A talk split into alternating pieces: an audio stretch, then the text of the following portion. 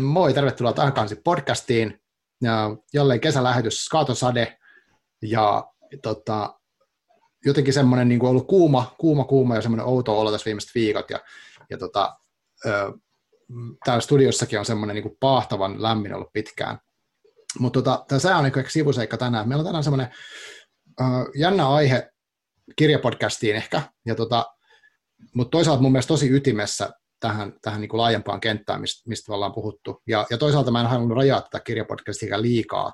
Et musta on kiinnostavaa oikeastaan se, että mitä kirjat niin kuin aiheuttaa meille ja sitten mitä se lukeminen tekee, mutta myös sit, mitä sitten, minkälaisia vaikka yhteyksiä voi syntyä kirjojen kautta. Mutta tänään, tänään on tarkoitus puhua tämmöisestä teemasta kuin radikaali johtaminen, mikä on tällainen niin kuin jännittävä, jännittävä termi. Ja sitä, sitä tulee mulle selvittää äh, Kati Huovinmaa, joka on tietokirjailija, johtamisen asiantuntija ja ammattimentori kaiken lisäksi. Mutta tota, tervetuloa Katia. Haluaisitko kertoa itsestäsi vähän lisää? Kiitos tosi lämpimästi. Oli ilo päästä mukaan näin kesän keskellä. Joo, kerron mielelläni lisää. Tuossa hyvin kerroit jo introssa lyhyesti. Mua kiinnostaa tosi paljon se, miten omalla työllä voi itse kukin meistä vaikuttaa siihen, miten ihmiset omassa työelämässään muutoksia toteuttavat. Ja mua kiinnostaa ennen kaikkea radikaali, eli perinpohjainen muutos, sekä sieltä johtamisen näkökulmasta, mutta myös sieltä, miten kukin ihminen itse voi johtaa omaa työelämäänsä ja tehdä sellaisia muutoksia, jotka vievät oikeaan suuntaan. Okei. Okay. Ja tota, se, miten me, me ollaan päädytty tähän tilaseen, tilanteeseen, niin sä lähestyit mua, koska sinulla on ilmestynyt tämmöinen kirja Radikaali unelma, ja sitten alaotsikkona Näin johdat muutoksen. Mä näytän sen tässä, vaikka se video ei näykään sinne. Ja sitten vielä takakannessa on hauska tälle, että jos muutos ei ole radikaali, miksi vaivautua ollenkaan? ja mä luin tämän kirjan tuossa pari viikkoa sitten, ja mulla jäi tästä montakin asiaa, asiaa mieleen, mutta tämä radikaali sana, siinä oli, kirjassa oli paljon siis kiinnostavia juttuja, mutta siinä oli määritelty tämä radikaali sana sillä tavalla, mitä mä en ollut käsittänyt. mulle radikaali oli aikaisemmin tarkoittanut jotenkin sellaista niin kuin hajottavaa tai repivää tai jotainkin niin kuin tämmöistä niin kuin jopa väkivaltaista toimintaa. Mutta mä en tiedä, miksi mulla on semmoinen ajatus. Tai semmoinen, no joo, mutta miten sä, miten sä kerrot sen sanan, tai miten sä kuvailisit sen sanan? Sä puhut perinpohjaisuudesta tuossa äsken, mutta kerrot sä tarkemmin siitä? Mulla itselleni oli aika valaiseva tilanne, kun mm, siirryin taidemuseon johtajasta ammattimentoriksi ja sain ensimmäiset kuvat, joita valokuvaaja minusta otti. Ja ne kuvat oli otettu hyvin tämmöisessä vehreässä maisemassa, jossa oli ikivanhoja puita. Kuvat oli otettu tuolla Auroran puistossa Preskendan kartanon vieressä.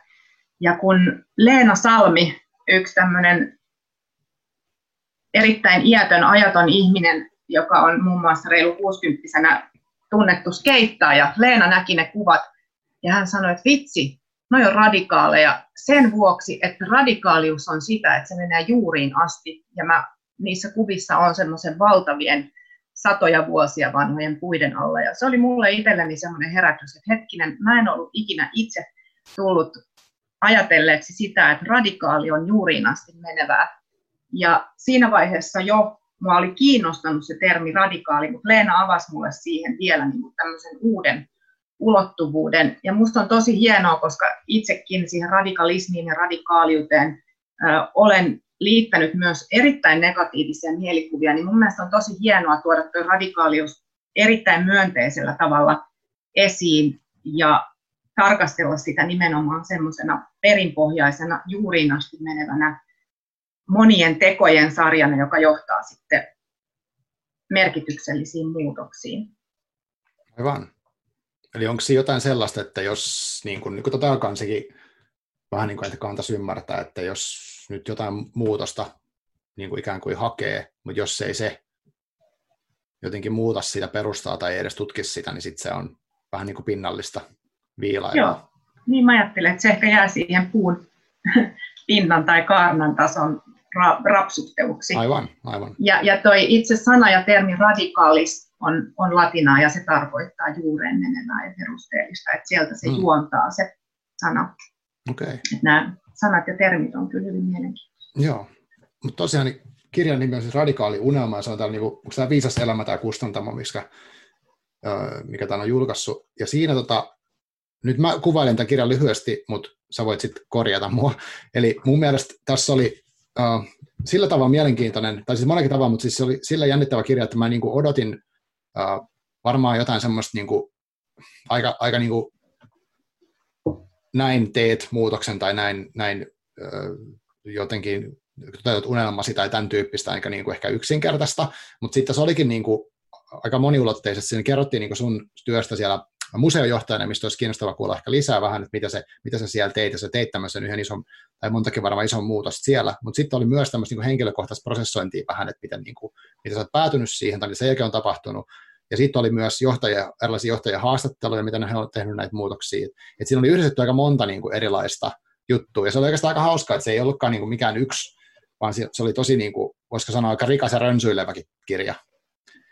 Ja, ja tota, mutta haluatko kertoa tästä kirjasta, että niin kuin, mikä, tämän, mikä tämän ajatus on, miksi, miksi olet tämmöisen tehnyt ja miten se tapahtui? Se kirja-ajatus sai alkunsa niinä vuosina, kun mä johdin Vantaan taidemuseossa perinpohjaisen muutoksen.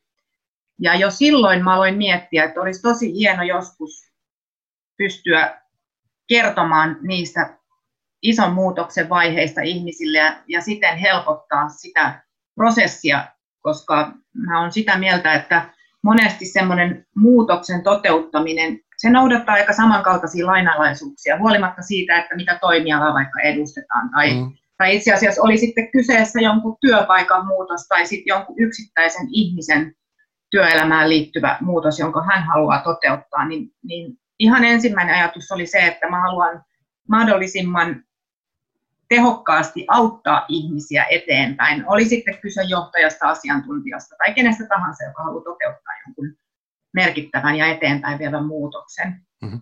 Et silloin se lähti se idea. No sitten äh, Vantaan taidemuseosta jäin ensiksi opintovapaalle ja sitten kun sain tehtyä valmiiksi mun opinnäytetyöni, Haakahelia ammattikorkeakoulusta, jonka huomasin, että sinäkin olet käynyt, Joo. niin tota, vapautui aikaa. Eli mulla oli jo valmiina se kirjoittamisen rutiini ja, ja vimma, mutta sitten kun mä sain lopputyön tehtyä, niin pystyin alkaa kohdentaa sitä siihen tietokirjaan. Ja, ja tota, just Facebook muistutti, että reilu vuosi sitten jätin käsikirjoituksen aluksi eri kustantamoille ja sen sitten saman tien nappasi innostuneesti Viisas elämä. Oli muitakin kiinnostuneita, mutta tota, löytyi tämmöinen tosi hyvä synkkaus tämän kustantamon kanssa. Ja, Joo. ja tota, siitä se sitten lähti etenemään kohti valmista kirjaa ja nyt koronakevään uh, huhtikuun lopulla sitten saatiin kirja onneksi alkuperäisessä aikataulussa Joo. julki. Niin tällainen, tällainen kokonaisuus. Sitten mä toisaalta ajattelin, että, että nykyään kun mä työskentelen erilaisten työpaikkojen ja ammattilaisten ammattimentorina, niin se on ikään kuin myös mun työkaveri. Eli tuntuu siltä, että mun omat kädet ja sielu ja aivot ei välttämättä enää riitä kaikkeen kysyntään, niin nykyään mä voin sitten kertoa, että hei, mulla on työkaverina tämmöinen kirja, mm. jonka kautta sitten löytyy niitä perusteita ja niin kuin sellaisia perusjuttuja, mitä käydään esimerkiksi mentoroinneissa läpi, eli se toimii myös tämmöisenä mun missioni, eli radikaalien muutosten eteenpäin viejänä minua itseäni ei aina välttämättä tarvita, vaan kirja voi hoitaa osan, okay, osan niin. myös näistä Aivan. töistä. Et, et, et se on ollut yksi sellainen ajatus myös tässä mukana. Joo. Miten tota, uh, haluaisitko kertoa vähän taustaa siitä, kun sä puhut siitä Vantaan taidemuseon muutoksesta. Se oli minusta aika no, radikaali, siis se oli niin kuin iso juttu, mitä sitten olitte siellä tehnyt. Niin tota, kerrotko siitä vähän että lyhyesti tai vaikka pitkästikin, että mitä siellä niin kuin tapahtui ja miksi? Joo, Mä aloitin ekan kerran työni Vantaan taidemuseossa, joka oli itse asiassa silloin nimeltään Vantaan kaupunginmuseon kuvataideasiat Myyrmäkitalon näyttelysali. Oli aika pitkä rimpsu esimerkiksi vastata puhelimeen. Mä oon aloittanut, harjo- tota, mä oon aloittanut harjoittelijana siinä työpaikassa vuonna 1996. Ah. Ja, ja tota, samoihin aikoihin pääsin sitten lukemaan taidehistoriaa Helsingin yliopistoon ja ja lopulta mulle kertyi 18 pätkätyösuhdetta Vantaan taidemuseossa, eli pitäen sisällään kesätöitä ja muita mm. projektiluontoisia töitä, kunnes sitten pääsin vakituiseen työtehtävään ensin näyttelyamanuensiksi ja sen jälkeen sitten museon johtajaksi. Ja mä olin kiinnittänyt vuosien varrella huomiota moneenkin seikkoihin silloin, kun mä olin työskennellyt tässä samassa paikassa asiantuntijana. Ja en ikinä itse ole varsinaisesti haaveillut, että minusta tulisi johtaja, mutta, mutta huomasin, että minua kiinnostaa tosi paljon johtaminen ilmiönä ja, ja myös se, että miten johtaja voi omilla teoillaan ja päätöksillä ja myönteisellä vallankäytöllä vaikuttaa siihen, että miten työntekijät pääsevät sitten kukoistamaan ja menestymään siinä omassa työssänsä. Hmm. Ja 2010 vuodesta lähtien johdin Vantaan taidemuseota ja minua alkoi turhauttaa ensin vähän ja sitten valtavasti se, että mä tiesin, miten hemmetin hyvää duunia siinä paikassa tehtiin. Ja mm. sitten kun tuntui siltä, että silloin ihmiset ei oikein tienneet, että Vantaallakin on taidemuseo.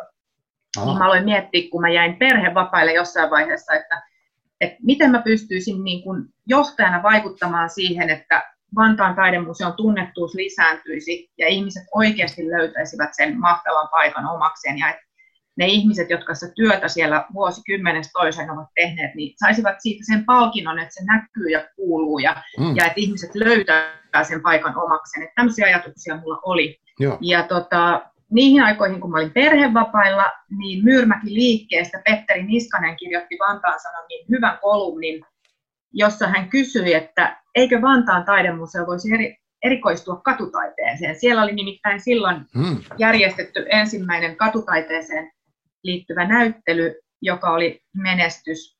Ja mä itse olin silloin tosiaan kotona ja luin sitä kolumnia ja, ja mä olin jo pallotellut itsekin sitä ajatusta, että vitsi katutaide Vantaa. Siinä on jotain semmoista hyvin niin kuin Vantaaseen osuvaa, sopivan rosoista ja semmoista Joo, niin niin katuuskottavaa, aitoa meininkiä.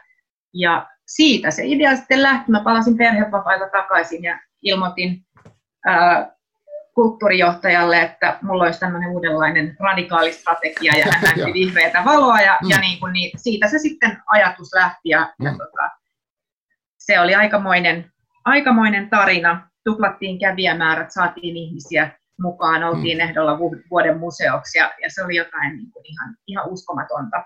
Kyllä, ja sitten nimi, nimikin vaihtui, eikö vaan? Joo, nimi vaihtui Artsiksi ja, ja sekin oli hauska, että se oli itse asiassa se Artsi oli jo Mm, henkilökunnan oma suosikki, mutta me haluttiin vähän varmistaa haastamalla ihmisiä mukaan nimikilpailuun, että onko tämä artsi paras mahdollinen. Ja meidän artsi valinnastamme tietämättä löytyi artsin mutsiksi nimeämämme henkilö sitten jälkikäteen tuolta rajan toiselta puolen Helsingistä, joka ehdotti nimeksi artsi. Ja sitten me todettiin, että hmm. siinä se on. Ja, ja tota, näin se nimi sitten lukkiutui ja, ja ollaan kyllä varmasti edelleen tosi tyytyväisiä Vantaalla siihen nimivalintaan, että Arktissa on jotain semmoista aitoa Joo. meininkiä. No mutta miten sitten sä, miten sä niin onnistuit tavallaan, tai siis niin kuin jos miettii tuota niin tilannetta, että tuut takaisin ja sitten okay, tehdään tämmöinen, niin kuin, vaihdetaan koko, koko fokus niin kuin katutaiteeseen, Joo. tämmöisessä niin kuin, kuitenkin pitkään jatkuneesta toiminnasta, niin, mm. niin oliko se, sä sanoit, että sä olit turhautunut, oliko se sulla niin kuin kuitenkin aika selkeä, että tämä muutos on niin kuin tehtävä, ja sitten Joo ja sitten kun sä kerrot siitä, niin se jotenkin sait muut mukaan myös siihen. Että et ainakin tuossa kirjassa mun mielestä Joo. sinä ja sitten muutkin haastateltavat sanoo, että, että jos niin kun tavallaan sulla on joku idis ja sitten sä et saa ihmisiä mukaan siihen, niin sitten mitään ei välttämättä tapahdu. Mutta tässä nyt tapahtui. Niin mikä siihen vaikutti, Joo. että se niin tapahtui? Tässä tapahtui ja tota, Mä uskon, että yksi tosi tärkeä juttu siinä, miksi lähti tapahtumaan, oli se, että mulla se perustelu oikeasti lähti sieltä työntekijöistä. Että se ei ollut mikään mun yksinäinen missio, jossa mä olisin mm. halunnut yksin toteuttaa jotain, Joo. vaan se lähti siitä, että mä olin vuosikausia tutustunut. Mä tiesin tosi hyvin sen työpaikan, mä tiesin, miten sitä oli aikaisemmin johdettu, mä tiesin niiden ihmisten vahvuudet, mä tiesin sen, mikä mikä joko niin kuin tiedostettu tai tiedostamaton tarve siellä olisi sille, että se työ tulee nähdyksi. Joo. Ja, ja tota, toisaalta mä tiesin sen ja sain haastettua muutkin miettimään, että kuinka paljon Suomessa on erilaisia taidemuseoita, jotka ovat keskittyneet modernismiin tai nykytaiteeseen. Mm.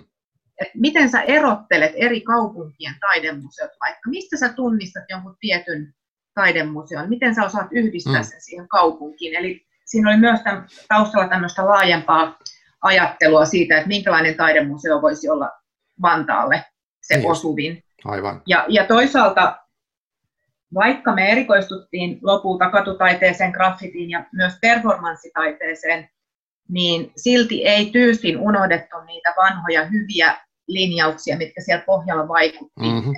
Että meistä ei tullut tämmöinen virallinen erikoismuseo, vaan että ne painotukset muuttuivat. Et, et sekin mm. oli varmasti niin kuin edesauttoi tätä perustelua, että ei luovuta niistä hyvistä asioista, jotka siellä pohjalla vaikuttavat. Aivan, aivan, joo. Niin, että tosiaan, kun siellä on mistään päälle liimatusta ja tavallaan tuossa radikaaliudesta, niin sä tunsit ne juuret hyvin, mitä sä olet niin kuin vähän joo, juuri kääntämään. Näin. Joo. Kyllä, aivan, joo. aivan. Tuossa oli myös mielenkiintoista se, että kun tässä on niin kuin kirjassa painitsi itsekin tässä puhut tästä tämmöisestä niin kuin taide, taiteen johtamisesta tai taidelaitoksen tai taidetekemisen johtamisesta. Se kiehtoo mua niin kuin monella tavalla, että sekä henkilökohtaisessa elämässä meillä on vaimon kanssa semmoinen kulttuurikahvila, ja, ja siitä, se on niin kuin, tavallaan pieni taidelaitos, että siellä on tapahtumia tällaista, mutta sitten mm-hmm. uh, sit myös niin kuin, tämä kirja-ala on semmoinen, missä niin kuin, on sitä semmoista, että, että ihmiset tekee pyyteettömästi joskus, tai on niin kuin, tosi taiteellinen fokus vaikka tietynlaisessa kirjallisuudessa, ja sitten sit kuitenkin, niin kuin, että jos joku että haluttaisiin ihmiset löytää ne kirjat ja lukea niitä kirjoja, niitä pitäisi myös jotenkin markkinoida tosi tehokkaasti ja tuoda niin kuin ihmisten eteen, että tämmöistäkin on tehty. Ja sitten siinä on ainakin joskus aikaisemmin ollut sellaista jännitettä, että, että jos tehdään taidetta, niin sit sitä ei niin kuin ole ok myydä sillä tavalla, niin kuin kaikki mm. muut tuotteet myydään, tai että se jotenkin pilaa sen, se kaupallisuus, se kaiken taiteen ja niin edespäin. Joo. Mitä sä, mitä sä tuosta niin ajattelet, tai niin tuosta taide, taidetoiminnan johtamisesta yleensäkin? No mä ajattelen niin, että se on monesti hiuksen hieno se raja, että tehdäänkö uskottavasti ja tyyli, tyylikkästi, tai tarkoitan, ei välttämättä tyylikäs ole se oikea termi, mutta mm. että onko se, pysy, pysyykö se taiteen uskottavuus ja taiteen tekemisen mm, tietynlainen meininki silloin, kun sitä taidetta väistämättäkin tarvitsee myydä ja markkinoida. Mm. Et mä, kyllä, mä ymmärrän täysin sen ajatuksen ja pelonkin siinä taiteilijalla siinä taustalla, että mitä sille taiteelliselle uskottavuudelle tapahtuu silloin, kun sitä aletaan myydä ja markkinoida. Mm. markkinoida. Mutta tosi hyvä asia on se, että keinoja on valtavan monia. Mm. Niin kuin millä tahansa alalla, niin, niin kyllä mä väitän, että ammattilainen tunnistaa sen, sen tietynlaisen tavan myydä ja sitten taas sellaisen tavan, jota ei itse halua. Et musta mm. Usein kyse on pikemminkin siitä, että se osataan kommunikoida niin, että kaikki on tyytyväisiä. Se saattaa viedä aikaa, mutta mä uskon, että löytyy ne markkinoinnin nykyaikaisetkin keinot, joilla voidaan taidettakin mm. viedä eteenpäin, koska vähän sama, vähän sama esimerkki, mitä kerroin, että ihmiset tekee valtavasti työtä, mutta sitä ei tiedetä eikä niin, niin just. Just näin. Niin ei, ei tietenkään meilläkään Vantaalla, niin kyllä sitä duunia tehtiin jatkossakin laadusta tinkimättä, että mm-hmm. ei keinolla millä hyvänsä ihmisiä. Että kyllähän, kyllähän joku heitti, että no pomppulinna tyyliin mm. taidemuseon edustalle, niin kyllä me niitä ihmisiä saadaan, mutta mm. sitä ei tehdä hinnalla millä hyvä, hyvällä. Mm. Ja, ja mun mielestä siinä suosikkiteemani arvot tulee tärkeäseen Joo. rooliin, että mitkä on ne arvot siellä taustalla, jotka vaikuttavat silloinkin, kun aletaan tavoitteellisesti myydä ja markkinoida. Mm. Tosi mielenkiintoinen teema. On, joo. Ja sitten sit myös puhuit siitä, että, että jossain niin kuin on myytti siitä, että, että jos on tämmöinen niin tai, taiteen parissa toimiva mikä tahansa tekeminen olisikaan, niin sitten siellä ne ihmiset ovat niin semmoisia erilaisen luovia kuin muissa paikoissa, ja sitten siihen liittyy semmoisia niin myyttejä, että niitä ihmisiä tai sitä toimintaa ei voisi johtaa vaikka jotenkin tosi määrätietoisesti tai niin kuin ammattimaisesti. Tämä oli minusta kiinnostava ajatus kanssa. Kyllä, kyllä. Ja sitten yksi myytti, joka liittyy luovaan työhön ja taiteilijoihin, mitä en ottanut tuohon kirjaan mukaan, mutta kenties tulen käsittelemään jossain tulevassa kirjassa tai kirjasarjassa, on se, että miksi on valloilla edelleen valitettavasti myös sellainen myytti, että jos, jos ihminen tekee luovaa taiteellista työtä, niin silloin sallitaan joku sellainen käytös, jota ei muilta sallita. Totta, totta. Et, et siinä on minusta yksi sellainen myytti ja, ja mm-hmm. suoraan sanottuna mätäpaise, mikä pitäisi puhkaista, koska keneltäkään ihmisiltä ei pitäisi sallia minkäänlaista huonoa käytöstä sen vuoksi, että ammatti on jotain. Totta. Tuosta on ollut nyt viime aikoina paljonkin puhetta. Öö, tulee mieleen monta esimerkkiä semmoisesta, ja olen miettinyt sitä väliin, kun joskus oli semmoinenkin, vaikka nyt kirjailijoistakin saattanut olla tämmöisiä, että on joku kuuluisa kirjailija, joka on ollut no, tosi törkeä muille, tai sitten on, on vaikka niin kuin jotenkin vakavasti alkoholisoitunut, tai että, että niin kuin annetaan ymmärtää, että se, että se, niin kuin se jotenkin tosi tuhoisa elämäntapa on edellytys sille hyvälle taiteelle.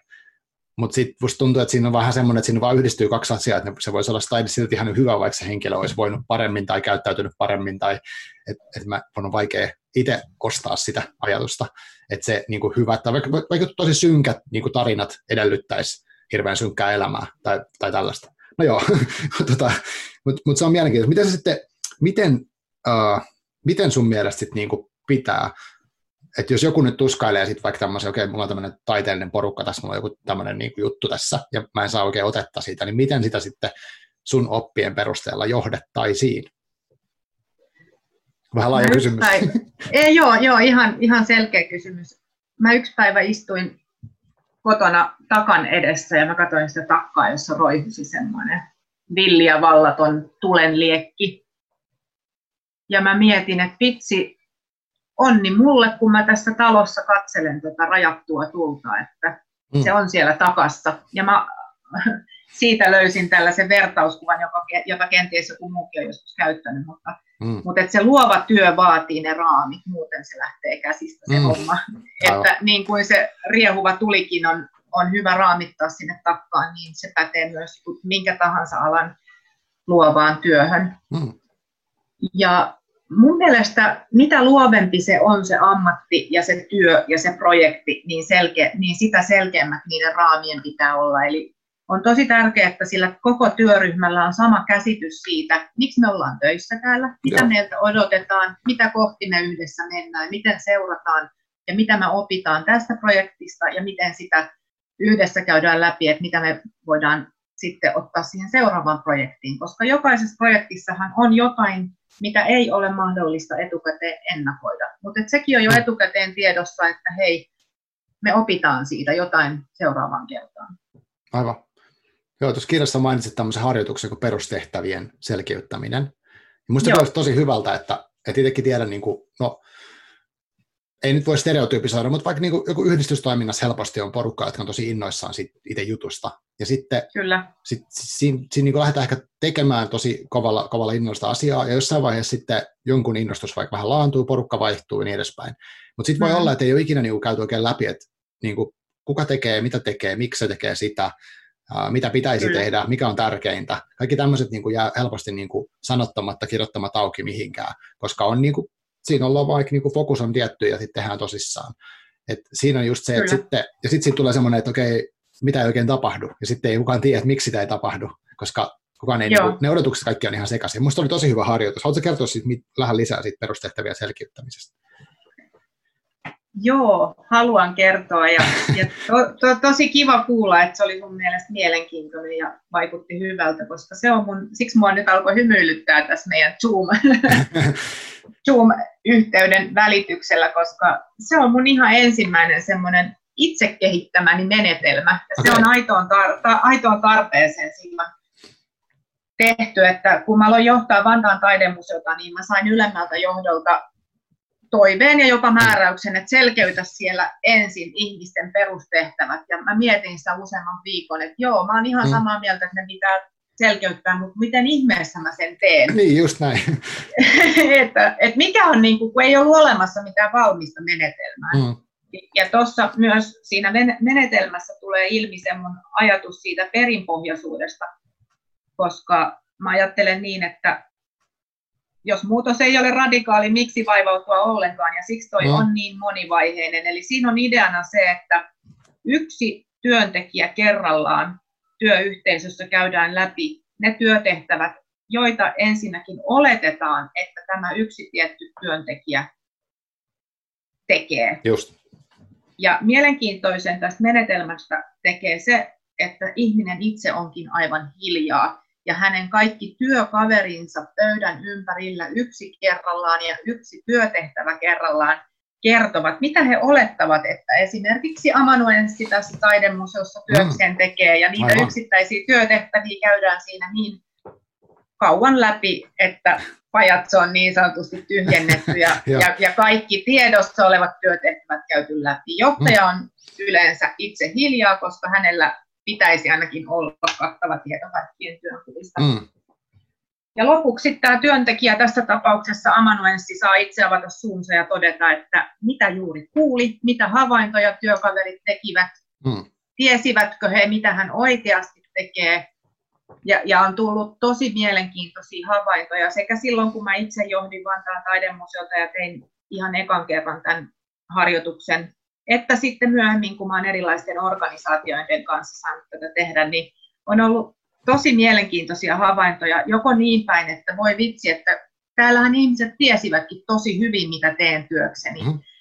Ja ihan liikuttavallakin tavalla mieleen, kun, kun yhdessä työyhteisössä työpajan lopuksi yksi työntekijä totesi, että voi vitsi, että minä olen kuusi vuotta luullut, että kukaan ei täällä tee, tiedä yhtään, mitä minä teen työkseni. Ja nyt Kati, tänään minulle paljastui, että kaikki tietää kaiken, mitä minä teen. Että hitsiläinen, kun olisit aikaisemmin tullut, niin ei olisi tarvinnut murehtia kuutta vuotta. mikä oli niin kuin, mikä nyt naurattaa, mutta joo, silloin joo. lähinnä itketti. Mä mietin, että vitsi, että, että, että niin kuin ihmiset saattaa kantaa niin mm-hmm. massiivista kuormaa mukanaan mm. tietämättä, että se on aivan turhaa. Että tarkoitan mm. sitä, että tämä menetelmä, kun se pitää sisällään niin paljon sitä kommunikaatiota, niin Aivan. se on tosi hyvä ja radikaali mm. ja se on myös demokraattinen, koska siinä mm. ei, ei ole niin kuin merkitystä sillä, kuinka puhelias tai ei puhelias tai avoin mm. ihminen on, koska se, se sama menetelmä läpäisee kaikki, kaikki työntekijät. Joo, Mutta siis, näin, näin mm. niin kuin työtehtävä ja työntekijä kerrallaan käydään sitä juttua läpi ja, ja lopputuloksena sitten päivitetään ihmisten työnkuvat vastaamaan sitä todellisuutta. Ja, ja no. on myös tullut hyviä havaintoja siitä, että voi vitsi, eihän täällä tiedetä. Että, että saattaa olla ihan vääriä oletuksia, että joku luulee, että joku toinen on jonkun esihenkilö, vaikka näin ei olisikaan. Aivan. Tai, tai niin kuin hmm. yllättäviä juttuja. Ja sitten vielä, jos voin tästä suosikkiteemasta niin kertoa, hmm. niin ja, ja mun havaintojen mukaan suurimmat ristiriidat työyhteisössä johtuvat tietämättömyydestä ja ennen kaikkea siitä, että ne työtehtävien väliset rajat ovat epäselvät. Eli tässä mhm. tapauksessa mm-hmm. vaikkapa amanuenssi tekee samoja asioita kuin intendentti. Mm. Luulen, molemmat luulee, että he, se kuuluu he, hänen omaan työnkuvansa. Aivan. Silloin kun kaksi ihmistä tekee päällekkäin työtehtäviä, niin helposti aiheutuu aivan turhia ristiriitoja, mm. koska ei ole ikinä kommunikoitu sitä, että kenelle tämä kuuluu ja miksi. Joo, se on tosi vaikuttavaa, koska siinä ollaan no just niin kuin perusasioiden äärellä ja siellä ju, juurissa. Et, ja, ja mä oon itse törmännyt paljon siihen, että on, on tosi paljon semmoista niin kuin, niin kuin työelämässä niin semmoista olettamista ehkä.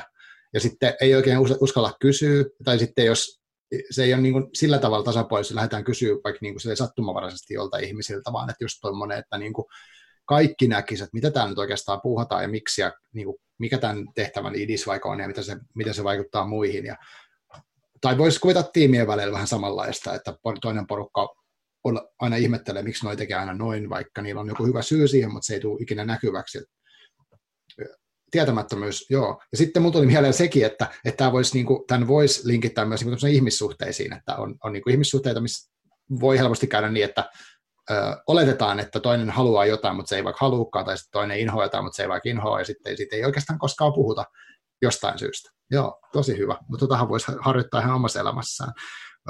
Onko toiset niin kuin, nyt, nyt sä myöt, olet maininnut, että sä teet myös niin tämmöistä niin mentorointia, niin, niin se tarkoittaa myös tämmöistä niin henkilökohtaista niin valmennusta, niin onko sulla jotain vastaavaa, mitä sä laitat ihmiset tekemään sitten, kun ne miettii vaikka niin kuin, tai mä en siis mentoroinnista hirveästi tiedä, mutta mä oletan, että se on tämmöistä, että no vaikka mä voisin nyt haluta mentoroinnin palvelus, koska mä mietin, mitä mä vaikka tulevaisuudessa työelämässä haluaisin ehkä tehdä, niin, tota, niin onko se joku tämmöinen, että sitten lähdetään kirkastaa jotain, niin kuin, että mitä ne perusarvot on tai jotain tämmöistä, vai miten se niin kuin, linkittyykö se jotenkin tähän?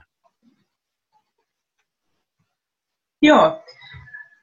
Mentorointi, puhutaan yksilömentoroinnista, niin siinä on oikeastaan kaksi selkeää päälinjaa. Toinen on se, kun työnantaja tahtoo ohjata jonkun työntekijänsä tai vaikka jonkun johtoryhmän jäsenen mentorointiin. Eli silloin mä käyn tiivistä kommunikaatiota työnantajan kanssa siitä, että, mitkä ne on ne mentoroinnin tavoitteet.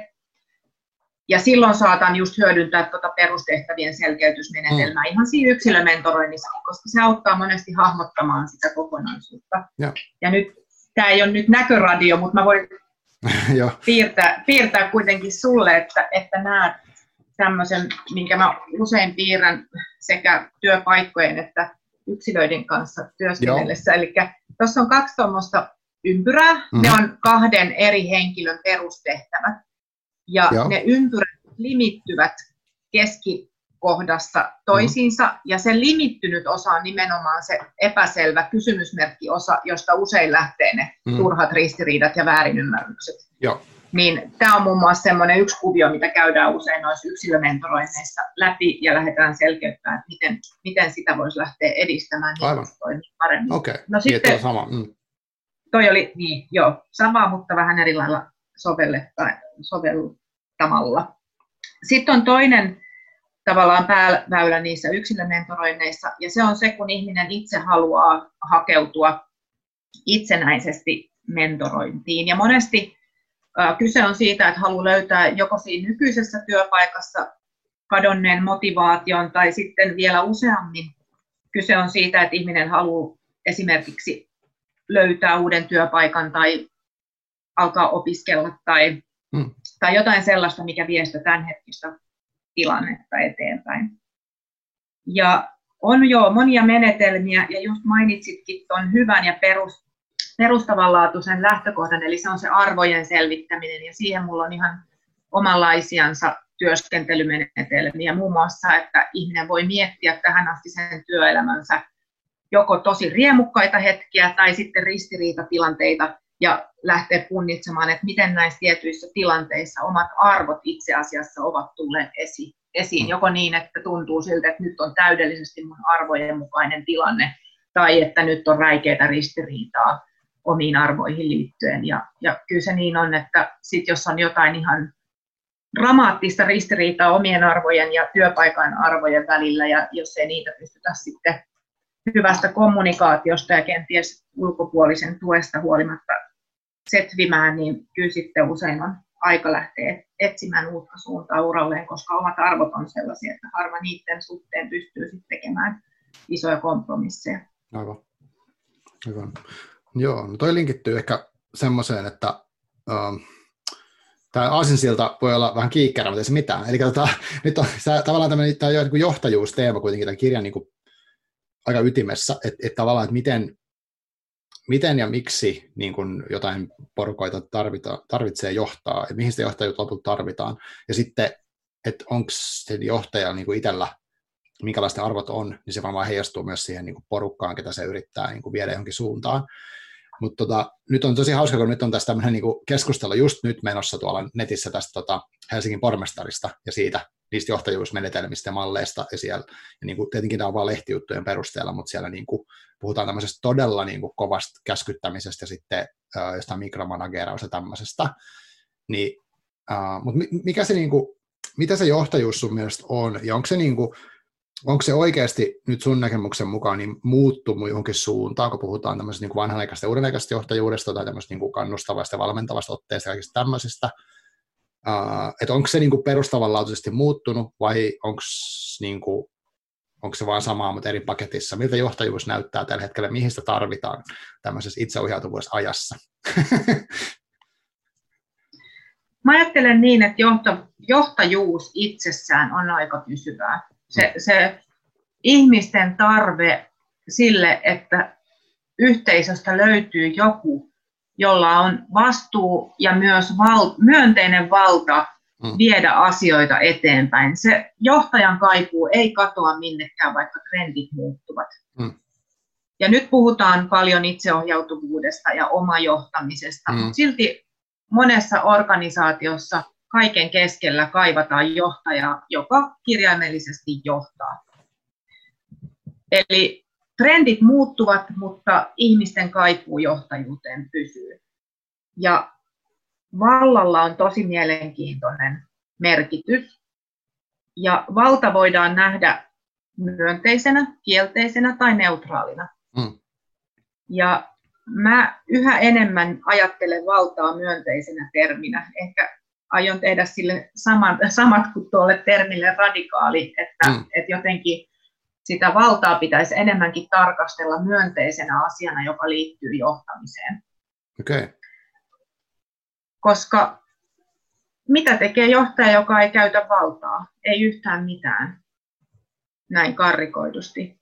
Mutta jos mä mietin nyt tätä teemaa, jonka nostit hyvin esiin, eli tämä ajankohtainen Helsinkiin ja Helsingin johtamiseen liittyvä, liittyvä tilanne, josta viimeksi tänään on täällä kotona puolisoni kanssa aamukahvipöydässä keskustellut, niin, niin sehän on tosi mielenkiintoinen juttu myös sen vuoksi, että kun siihen liittyy niin monta muutakin asiaa kuin vain ihminen, joka johtaa, ja mm. ne johdettavat, joita hän johtaa. Siihen liittyy politiikka, siihen liittyvät puolueet, siihen mm. liittyy sukupuoli, siihen liittyy ikä, siihen liittyy koko se Helsingin kaupungin organisaatio, sen rakenne, ne muutokset. Tämä on no. ensimmäinen äh, pormestarimalliin sisältyvä tota, tapaus siinä mielessä, että, että aikaisemmin ei ollut pormestarimallia, eli kyse on jollain tapaa uranurtamisesta, joka tapauksessa, mm. kuka tahansa siellä olisikin.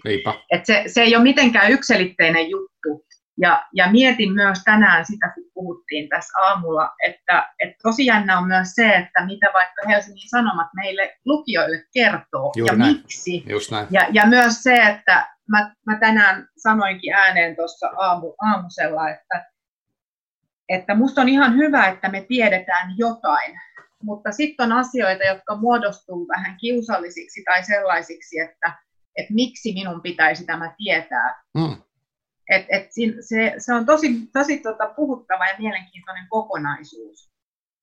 Mutta tietenkään mm. kukaan ihminen, niin kuin tuossa aikaisemmin puhuttiin siitä, että jos sä oot taiteilija, et sä saa silloin käyttäytyä huonosti. Jos sä oot johtaja, et silloinkaan saa käyttäytyä niin, huonosti. niin. Si- siinä on mun mielestä ehdoton nollatoleranssi, että se on aivan päivänselvä juttu. Mm. Mutta tämä ei, ei ole yksiselitteinen juttu. Että se olisi eri, jos me oltaisiin päästy Marko sun kanssa vaikka siellä niin kuin viikkotolkulla seuraamaan näitä tilanteita mm, paikan päällä, niin sitten olisi helpompi muodostaa se kokonaiskuva. Mutta silloinkin siihen vaikuttaa niin monta vaikka mm. niin kuin poliittista tekijää tai muu tämmöistä taustavaikutinta, mitä ei välttämättä siinä mm. viikkojen mm. tarkastelussakaan kaikkea saisi tietää. Että Joo, et, totta.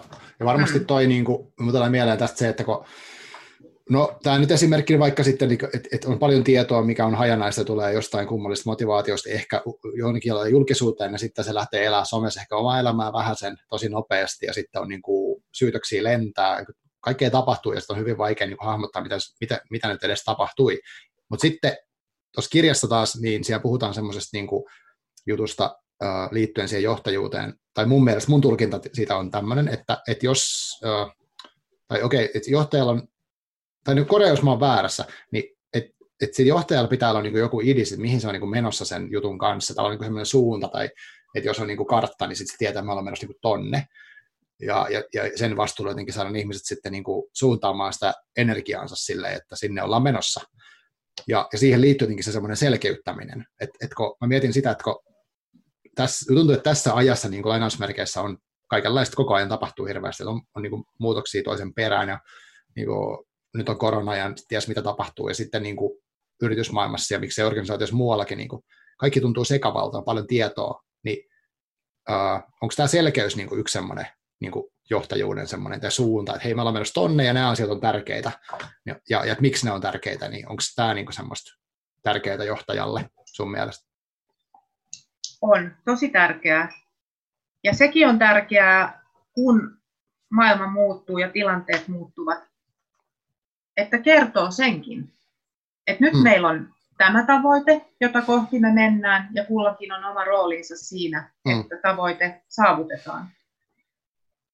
Ja kun tilanteet joka tapauksessa jollain tapaa muuttuvat matkan varrella, niin on tosi tärkeää selkeästi kommunikoida myös se, että sitten tarkistetaan yhdessä suuntaa. Mm. Et ei, ei ole mitään mieltä mennä tiettyä tavoitetta kohti, jos maailma ympärillä rytisee täysin uusiin asentoihin. Totta kai silloin on viisasta vaihtaa sitä yhteiskuntaa, mutta sekin pitää muistaa kertoa, ettei käy no. niin, että johtaja yksin toteaa, että ei vitsi, että nyt täytyykin muuttaa vähän tuota meidän suuntaan. Ne pitää muistaa selkeästi viedä tietoon. Ja totta kai se vuorovaikutus on kahden suuntaista. Hmm. Eli jos vaikkapa työntekijät havaitsevat jotain, jotain, mikä olisi hyvä käydä läpi sitten yhdessä, että onko tämä niin iso muutos, että meidän kannattaa muuttaa meidän strategiaa tai, tai tehdä jotain hmm. pienempiä suunnanmuutoksia, niin kyllä se kommunikaatio on tosi tärkeässä roolissa siinä, että se pysyy selkeänä se kokonaisuus. Miten sitten, miten, miten tuo selkeyttä niin kuin pidetään yllä, tai miten, miten sun kokemuksen mukaan ihmiset sitä konkreettisesti tekee, että jos on vaikka johtajana jossain no, museossa tai missä tahansa organisaatiossa, ja uh, voisi kuvitella, että on helppoa niin kuin, vaikka kerran vuodessa vähän katsoa, mitä on tapahtunut, ja sitten yrittää sen mukaan, mutta onko se niin kuin, luulisit, että se ei ole riittävä nyt, kun on niin paljon, tai onko se koskaan ollut riittävä, mutta niin kuin, voiko semmoista, niin kuin, miten se tapahtuu käytännössä, että sekä muistetaan, muistuttaa, että ollaan menossa tonne, mutta sitten koko ajan pitäisi kannata, että mitä tapahtuu, niin kuin, että tarviiko muuttaa ja miten priorisoida sitä.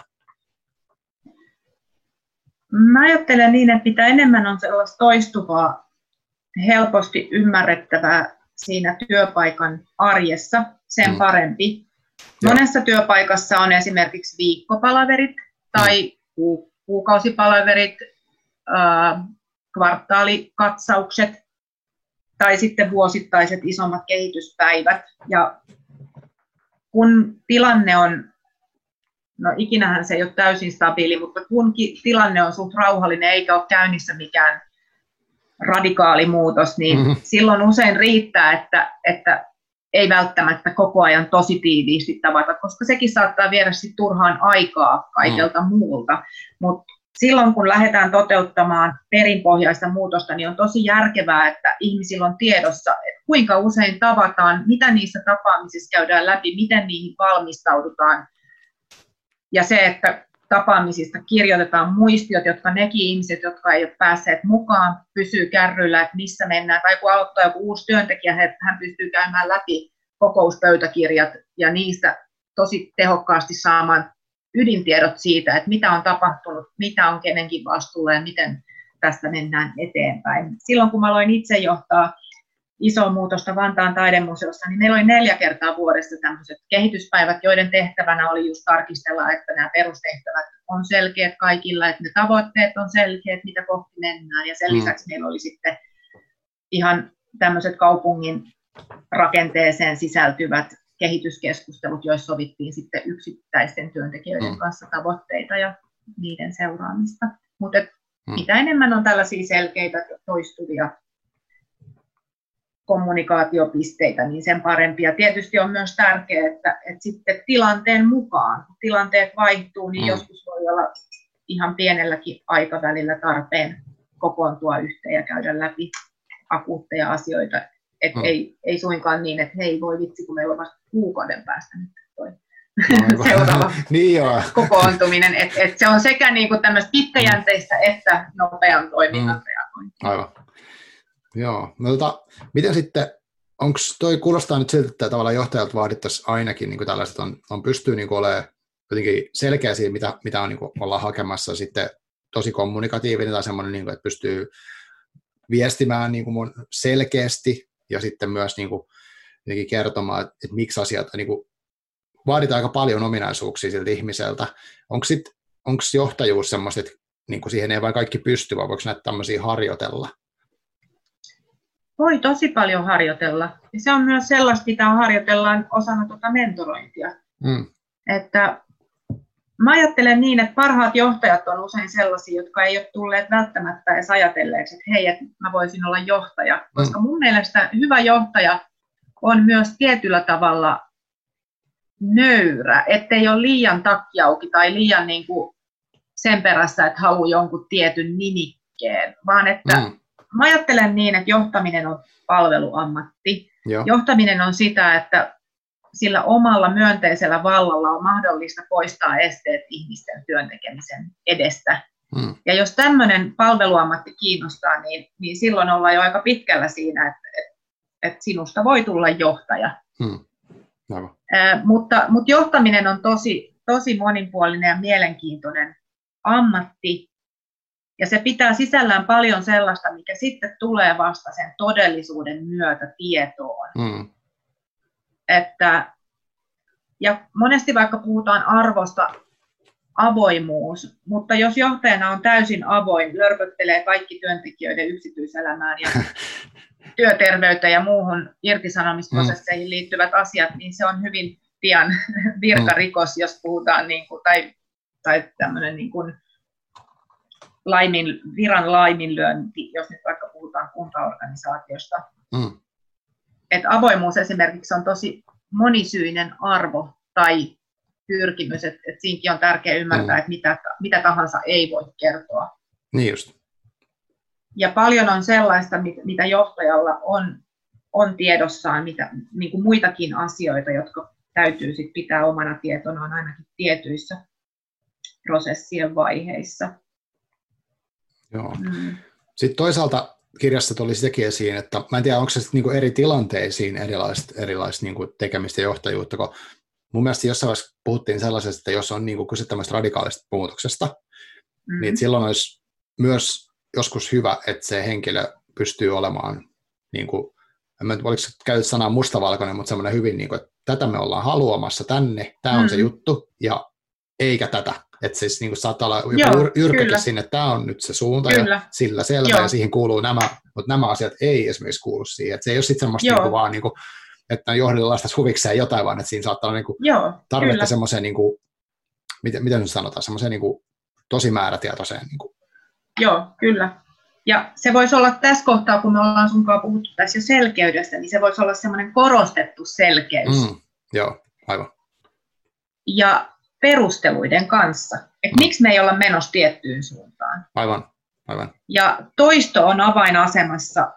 On ihmisiä, jotka on valmiimpia muutokselle, on ihmisiä, jotka tarvitsevat enemmän sitä toistoa. Mm. Ja niin kauan, kun sieltä työyhteisöstä tulee esimerkiksi kysymys, että minkä takia me mennään tuohon suuntaan, niin, niin niin kauan sitä niin. pitää niin. pystyä perustelemaan. Että se voi välillä tuntua jopa turhauttavalta, mutta se kyllä mm. vie eteenpäin se, että toistaa, koska usein se, minkä takia ihmiset kysyvät, minkä takia ihmiset pelkäävät, niin monesti se yksi ja ainoa kysymys on se, miten minun käy, miten minun mm. työni käy Niinpä.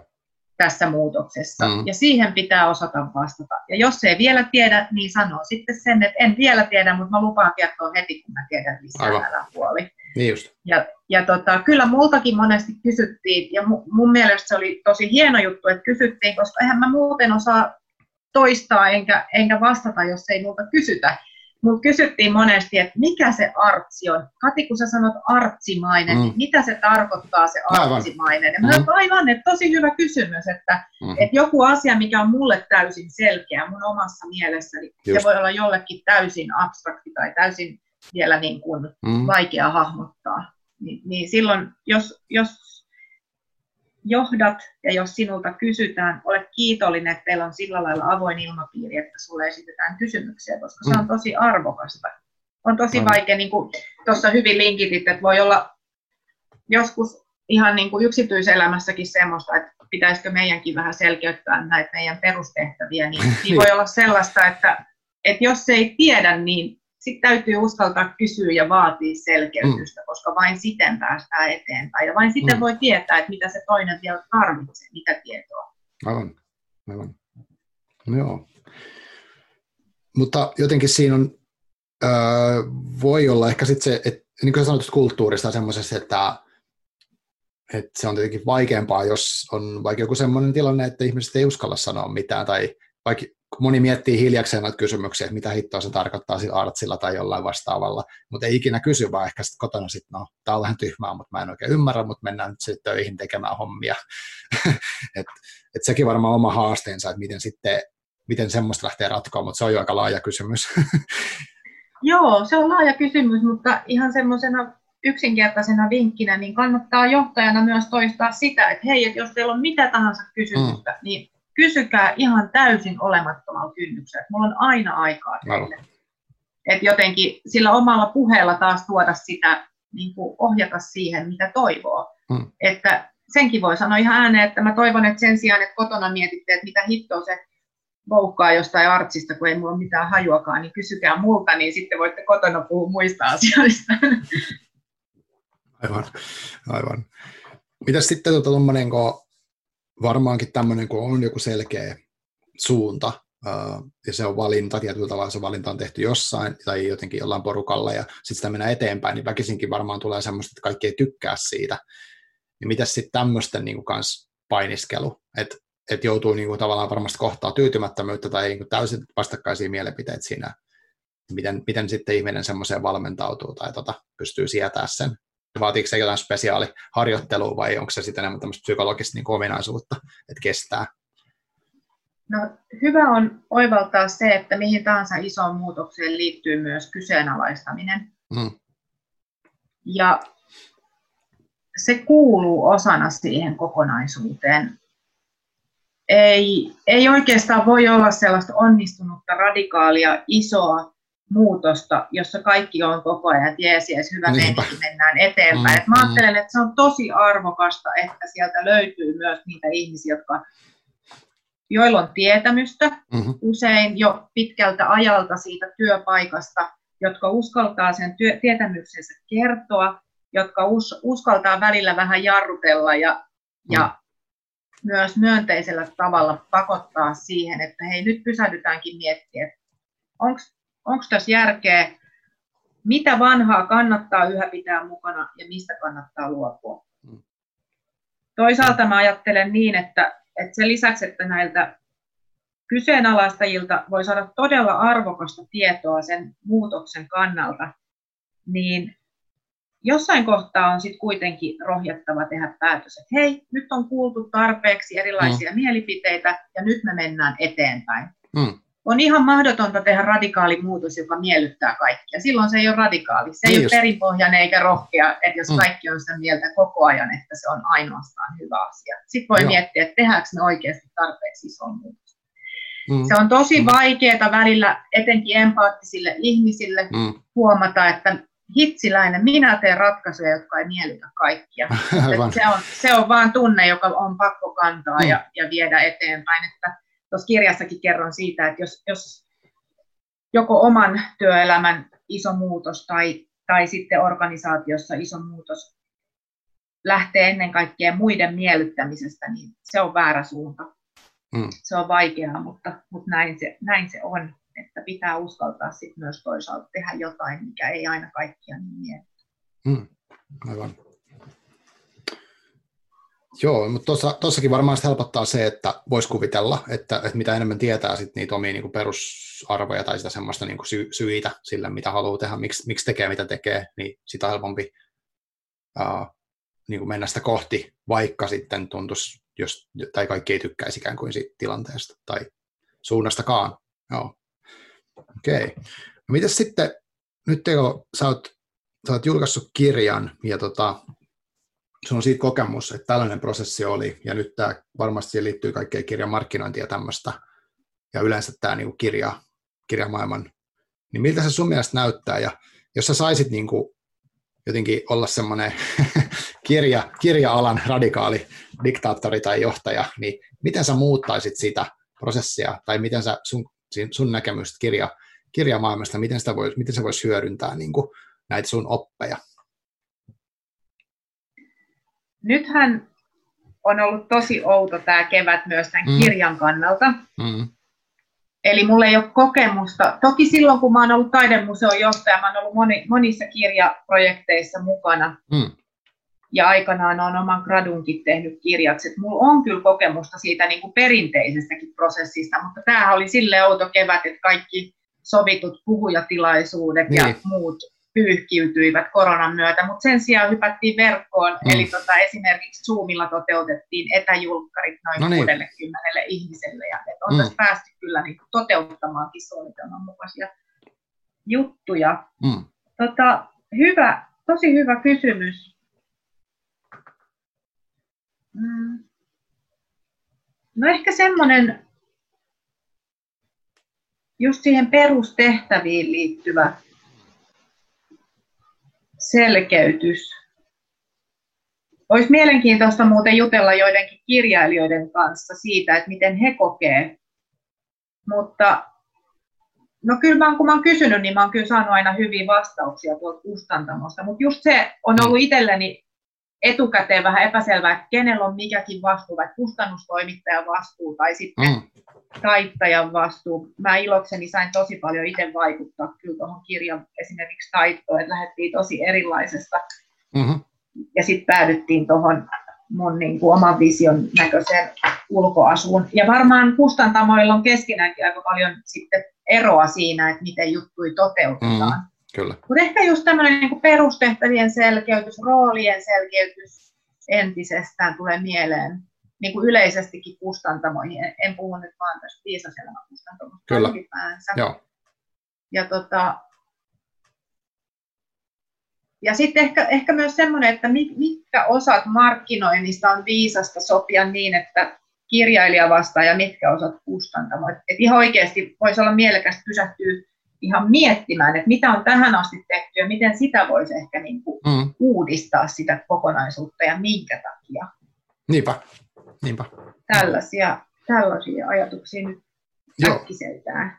Kyllä. Mua itsekin siis kiinnostaa tämä siksi, kun mm, mm mä niin kuin tavallaan toimin tässä harrastajana tämmöisessä kirja-alassa niin kuin täältä sivusta, että mä, mulla on tämä kirjapodcast, ja käsitellään lukemista kirjoja. Joo. Uh, ja sitten just, että mikä, se, mikä sen niin kuin, rooli on, tai sitten yleensä tämmöisten ohjelmien tai podcastien rooli, sitten kirjablogit on erikseen, mikä, mikä niiden rooli on, sitten on niin kuin, kriitikot, sitten on tavallaan erilaiset kustantamot, kaikki kirjailijat, ja sitten on lukukeskus ja nämä, ja tota, kirjastoseura, mistä meidän yhteinen tuttu on. ja tota, sitten, äh, niin kuin, että tässä on paljon toimijoita, ja jotenkin sitten siinä on välillä musta tuntuu, että kun se kirjapuhe on sitä semmoista, että niin kuin tästä on puhuttu aikaisemminkin näissä lähetyksissä, mutta ei se mitään, niin tota, että haluttaisiin, että ihmiset niitä kirjoja niin lukisivat jotenkin enemmän. Mutta se tuntuu vähän semmoiselta välillä, että onko tästä nyt ihan selkeä, että mitä tässä nyt oikeastaan halutaan ja minkä takia. Että et kenen tarkalleen pitäisi lukea ja minkälaisia kirjoja, miksi ja, ja tota, mistä ne kirjat repis sitten ja, ja miten varmistettaisiin, että kaikki saa semmoisia mahtavia kirjoja, mistä niin kuin varmasti tykkää. Et musta se on niin semmoinen monimutkainen, että eihän tietenkään voi sille sanoa, että kaikkien pitäisi lukea vaikka kirja X, mutta tota, musta se ei ole niinku, siis se on vaikea tehtävänä lukukeskuksen ihmisillekin tavallaan promotoida sitä niin kuin lukutaitoa ja tällaista, kun halutaan sitten kehittää tässä yhteiskuntaa tai edes mitä, tehdä ihmiset hyviä kansalaisia tai, tai niin kuin sivistyneitä tai onnellisia. Mm. Mutta musta siinä on monta ristikkäistä vähän niin kuin tavoitetta, ja sitten on kaikki nämä kaupalliset tavoitteet, kaikki haluaa myydä niitä omia kirjojansa, ja kaikki haluaa ostaa vain niin meidän kirjoja ja niin edespäin. Kyllä. Joo, ja sitten mä oon itse miettinyt myös tosi paljon arvokysymystä tässäkin kohtaa, mm, että mm.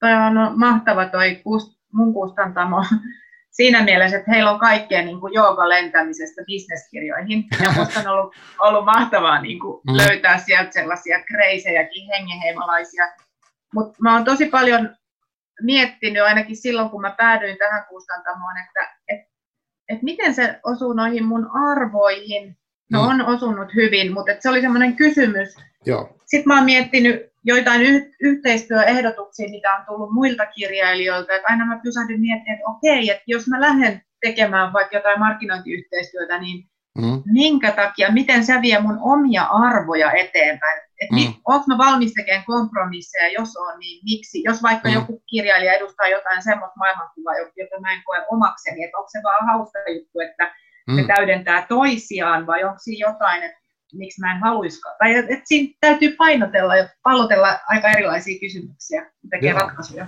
Niinpä, niinpä, joo. No tota, mitä sun arvoja tämän kirjan julkaiseminen niin sulle edustaa, ja sitten mitä sä toivoisit, että uh, tämä kirja vaikuttaisi niihin, ketä se lukee?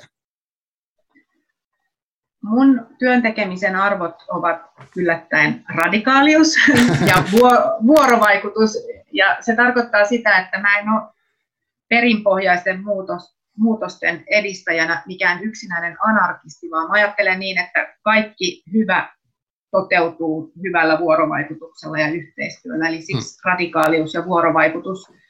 Ja myös oli muita kustantamoja, jotka kiinnostuivat tuosta mun käsikirjoituksesta, ja se oli jotenkin suorastaan koomista, että mä sain muilta kustantamoilta sellaista palautetta, että Kati, että kerro vähemmän omaa tarinaasi, äläkä ota mukaan haastatteluita, että ne on vähän hankalia. Okay. Kun sitten tämä, tämä kustantamo, johon mä päädyin, niin sieltä todettiin, että mahtavaa, että kerro Kati lisää itsestä supermielenkiintoisesta tarinasta ja noin haastattelut on niin kuin todella hyvä mm. lisä, että ne tuo lisää näkökulmia, niin jotenkin se, se oli semmoinen, niin kuin, mikä tuntui omalta ja siinä se mm.